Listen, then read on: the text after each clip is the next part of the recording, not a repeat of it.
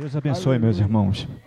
Eu queria, desde já, meus irmãos, convidar os irmãos para se porem de pé e abrir sua Bíblia no livro de Marcos, capítulo 4, a partir do versículo 35. Marcos 4, 35. Jesus acalma a tempestade. Todos acharam? Eu vou ser breve. Naquele dia, sendo já tarde, disse-lhe Jesus: Passemos para outra margem.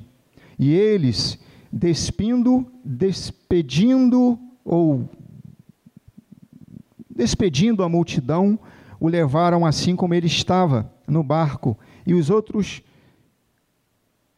e os outros barcos o seguiam. Ora, Jesus, ora, levantou-se grande temporal e vento, e as ondas se arremessavam contra o barco, de modo que o mesmo já estava a encher-se de água.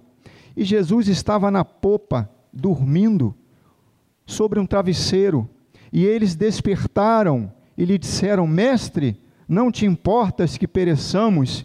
E ele, despertando, repreendeu o vento e disse ao mar: Acalma-te, emudece. E o vento se aquietou e fez-se grande bonança. Então lhes disse: Por que sois assim tão tímidos? Como é que não tendes fé? E eles, possuídos de grande temor, diziam uns aos outros: Quem é este que até o vento e o mar lhe obedecem? Senhor, obrigado por essa oportunidade de estar na tua casa. Meu Deus, que a teu propósito venha se cumprir nesta noite, Senhor Tu sabes que sou vaso de barro e preciso da ação do Teu Espírito Santo na minha vida, Senhor. Muito obrigado por essa oportunidade. Nós te agradecemos em nome do Senhor Jesus. Podeis assentar, meus irmãos. Irmãos, tempestades. Quando nós lemos esse texto, a gente chega à conclusão que as tempestades elas são uma realidade na nossa vida sendo discípulo ou não, elas acontecem na nossa vida. E é interessante, meus irmãos, que esse texto ele nos traz algumas dicas para que a gente possa colocar em prática no nosso dia a dia. E a primeira coisa que eu percebo é que foi um dia atarefado, não somente para Jesus, mas para os seus discípulos. Porque se nós voltarmos no início do capítulo 4, a Bíblia nos relata Jesus ensinando o povo sobre parábolas. E, a, e aonde Jesus estava, havia sempre uma multidão que o rodeava. Então, entendo eu que aquele dia deve ser aquele dia atípico. Aquele dia que você sai para trabalhar, que você sai para exercer alguma função e você chega em casa e querendo descansar. Provavelmente assim foi o dia dos discípulos do próprio Senhor Jesus. E ao cair da tarde, diz a Bíblia que Jesus, ele libera uma palavra para aqueles para aqueles discípulos, né? Passemos para outra margem. Irmãos, tempestades. Você sai para trabalhar, e quando você chega no trabalho, vem a notícia, passa lá no departamento pessoal, quando você exercer sua função e vem a notícia, você está desempregado, tempestades.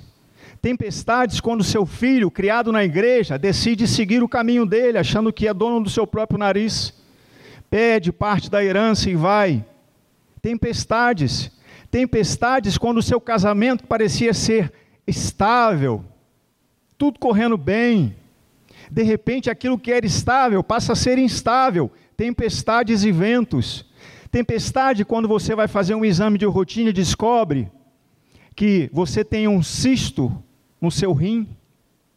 E esse cisto pode ser um cisto maligno, isso há dois meses do casamento. É isso? Tempestades, meus irmãos. Todos nós, discípulos ou não, nós um dia passaremos e enfrentaremos tempestades. E esse milagre que aconteceu nesse texto lido, ele revela uma forma maravilhosa a completa divindade de Cristo. Ele é o verdadeiro Filho de Deus, cujo poder se estende sobre todas as coisas. E nós vamos perceber isso com o desenrolar dos fatos que aconteceram. Depois de um dia cansativo, Jesus chega para seus discípulos, versículo 35. Passemos para outra margem. Quando Jesus seguia com seus discípulos num barco, o objetivo era atravessar o mar da Galileia. Mas antes havia passado o dia ensinando as multidões que o seguiam, curando a muitos doentes, quem sabe. Então, no final da tarde, ele entra no barco de pesca acompanhado de seus discípulos e lhes, lhes dá uma ordem que partissem para o outro lado, naturalmente fadigado pelo dia exaustivo que havia enfrentado. Jesus rapidamente adormece na polpa do barco. Jesus e seus discípulos partiram para o outro lado, também em busca de um período de descanso, quem sabe. Mas quando nós lemos o finalzinho desse capítulo 4, início do capítulo 5, a gente percebe que esse descanso tão desejado não aconteceu. Porque logo em seguida, quando eles desembarcam, nos enrolar da história, aquele endemoniado de Gadara vai ao encontro de Jesus, isso aí é uma outra história, talvez para um outro pregador. Nós vamos nos deter nesse fato que aconteceu e nós vamos tirar alguns aprendizados para a nossa vida. A primeira coisa que eu percebo aqui, meus irmãos, é que o fato de sermos discípulos, e parte daqueles homens eram homens experientes, pescadores de profissão, o fato de sermos discípulos e aqueles homens estavam trabalhando com o Senhor, eu me lembrei de um congresso de jovens que nós fomos na Tijuca, e o reverendo Marcelo Galberto de São Paulo estava lá sendo preletor, e ele falou a diferença entre trabalhar para Deus e trabalhar com Deus, e esses homens estavam trabalhando com Deus, eles estavam cumprindo o propósito que havia sido estabelecido para aquele dia. Mas diz a Bíblia que eles entram no barco e aquilo que parecia ser um dia tranquilo, quem sabe, não, no final de tarde, como diz o texto, já anoitecendo, parecia que eles iam entrar no barco e iriam certamente descansar, até porque parecia ser esse o propósito, mas não foi bem isso que aconteceu, meus irmãos. Versículo 36. E eles, despedindo a multidão, levaram Jesus como ele estava no barco e outros o seguiam. Ora, levantou-se grande temporal, levantou-se uma tempestade, e as ondas se arremessaram contra o barco, de modo que o mesmo já estava cheio de água. E diz a Bíblia que Jesus estava na popa do barco, ou ré. Se tiver algum marinheiro aqui puder me, me confirmar isso, a popa é a ré. E Jesus estava dormindo, e é até para descontrair. Diz a Bíblia que Jesus estava debruçado num travesseiro. Eu queria saber a marca desse travesseiro, meus irmãos. Não sei se com vocês é assim. Eu brigo com travesseiro. Eu tenho dois travesseiros mas nenhum dos dois me faz ter um sono tão profundo como esse que Jesus tinha. Mas quando eu olho isso, eu entendo que Jesus era 100% Deus, mas 100% homem. Depois de um dia intenso, um dia cansativo, diz a Bíblia que ele dorme e adormece. E o vento batendo sobre o barco, as ondas batendo sobre o barco, e os discípulos desesperados, como diz o texto, Jesus estava, versículo 38, Jesus estava na popa dormindo sobre o travesseiro. E a segunda coisa, meus irmãos, que eu aprendo aqui é que diz o texto que eles despertaram e lhe disseram: Mestre, não te importa que pereçamos? Homens habitualizados a esse tipo de trajeto, homens criados naquela região, mas eu entendo, meus irmãos, que existem tempestades na nossa vida que os nossos recursos humanos não são suficientes para deter essas tempestades. Discípulos que estavam caminhando com Deus, trabalhando com Deus, mas isso não os impediu de viverem um desafio na sua vida. Talvez você tenha entrado aqui nessa noite, meu irmão, minha irmã, e esteja vivendo uma grande tempestade quem sabe no seu lar, uma tempestade, quem sabe o desemprego, quem sabe uma enfermidade que foi descoberta por um exame de rotina. Mas eu entendo que, mesmo sendo discípulo do Senhor, isso não irá me privar de passar por adversidades na vida. E esses homens, eles fizeram como pescadores, homens habitualizados a esse tipo de comportamento, eles usaram todos os seus recursos humanos. E quem sabe você esteja vivendo um drama e usar, usando todos os seus recursos humanos. Existem momentos na nossa vida, meus irmãos, que o nosso título não é suficiente. Existem momentos na nossa vida que a nossa conta bancária não é suficiente. Existem momentos na nossa vida que os ventos estão soprando, que as ondas estão batendo, que o meu intelectual não é suficiente. Aqueles homens usaram todos os seus recursos, mas isso não foi suficiente para acalmar aquela tempestade, até que, diz o versículo 38, eles despertaram-lhe e disseram, mestre. Em Mateus capítulo 8, versículo 25, Mateus nos escreve esse mesmo episódio de uma forma diferente, meus irmãos. Mateus diz que eles clamaram: Senhor, salva-nos. Quando se esgotarem os recursos humanos, meus irmãos, é a hora de nós clamarmos a Deus. É a hora de nós nos voltarmos para quem pode trazer solução para a nossa tempestade existencial. Você tem esgotado os seus recursos humanos, sua conta bancária, o seu intelecto, o seu título. Se você já o fez, é hora de você mudar a estratégia. É hora de você parar de confiar no teu braço. É hora de você começar a confiar no Deus que tem o poder de se levantar e acalmar a tempestade. E foi o que aconteceu, meus irmãos. Irmãos, quando nós clamamos a Deus, quando nós reconhecemos que não é suficiente que nós somos ou temos para sanar esse sofrimento que talvez você esteja enfrentando, quando nós clamamos a Deus, algo acontece no mundo espiritual, meus irmãos. Quando a igreja do Senhor se volta para aquele que pode trazer solução e levando um clamor, clamar significa bradar em alta voz. Esqueça os seus recursos humanos. Diz a Bíblia que aqueles homens clamaram, Mateus nos escreve isso. E quando nós clamamos a Deus, algo acontece no mundo espiritual e reflete no mundo físico, meus irmãos. E foi o que aconteceu. Aqueles homens foram para Jesus e Jesus se levantou e segue o texto. E ele despertando, a primeira coisa que ele fez, ele repreendeu o vento e disse ao mar: Acalma-te,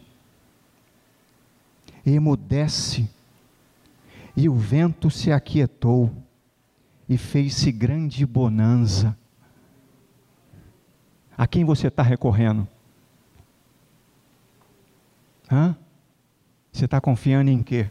Você está confiando no seu braço? Você está confiando no seu intelecto?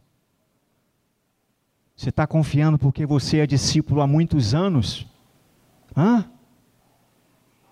E ele nos ensina, meus irmãos, que quando se esgotarem os recursos humanos, ele está esperando nós irmos ao encontro dele, levantando um clamor, bradando em alta voz, pedindo socorro, se humilhando, reconhecendo o senhorio dele. E de que nós, irmãos, diante de algumas adversidades não podemos nada, mas Jesus pode tudo. Você crê nisso?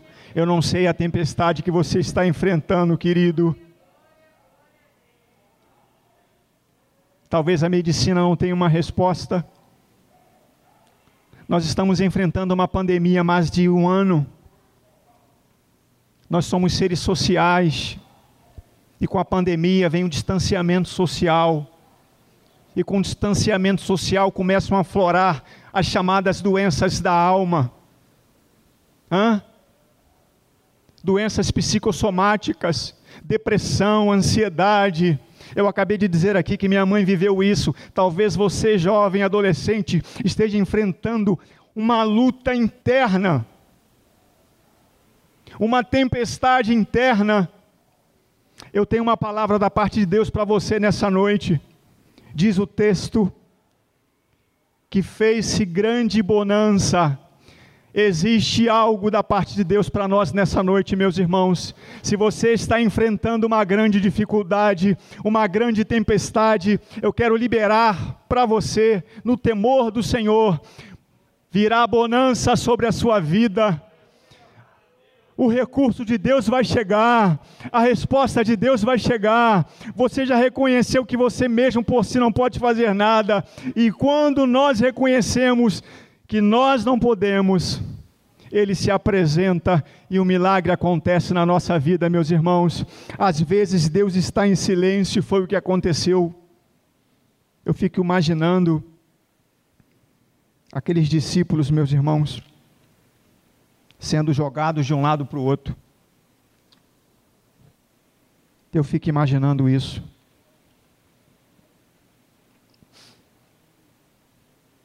Esgotaram-se os recursos humanos.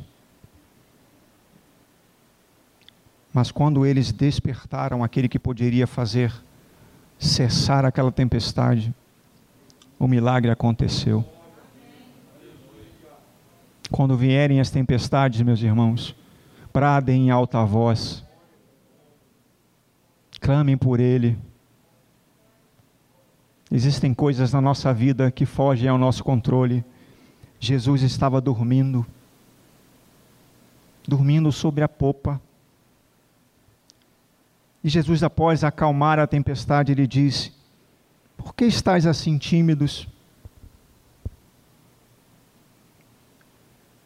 Por que eles ficaram com medo?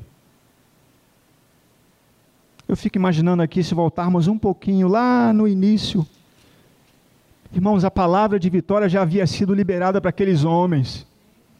A palavra de vitória já foi liberada para você, meu irmão versículo 35. Passemos para outra margem. Jesus já havia dito a palavra de vitória daqueles homens. Se eu falei que você vai chegar do outro lado, você vai chegar do outro lado, não por seu mérito, mas é porque eu, o Senhor, falei. A palavra já havia sido liberada para aqueles homens. Entendo eu quando Jesus pergunta: por que sois tímidos? Eu já falei para vocês que vocês vão chegar do outro lado. Tenha coragem, meu irmão, não tenha medo. Eu queria compartilhar com você essa palavra hoje. Tenha coragem, não tenha medo, não seja tímido, não perca a sua fé. Jesus está no barco, seja qual for a tempestade que você estiver enfrentando, ele se levantará, meus irmãos, e ele irá liberar uma palavra, e a bonança chegará sobre a sua casa, sobre a sua família, sobre a sua área financeira, quem sabe?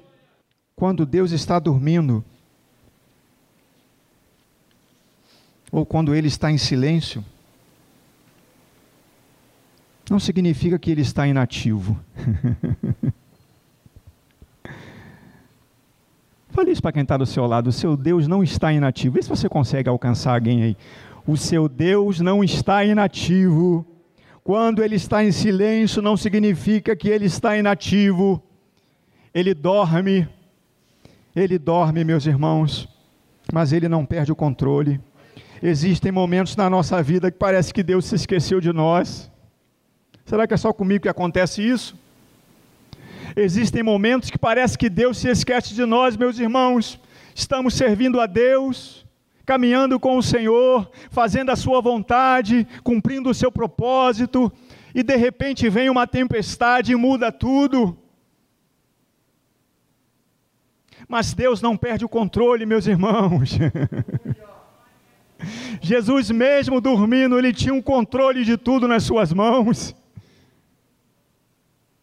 Essa tempestade que você está enfrentando, ela vai passar, meus irmãos. Creia nisso, tempos de bonança virão sobre a sua vida. Creia nisso, meus irmãos. Os discípulos deviam saber que com Jesus no barco eles estavam sempre seguros. Não saia do barco.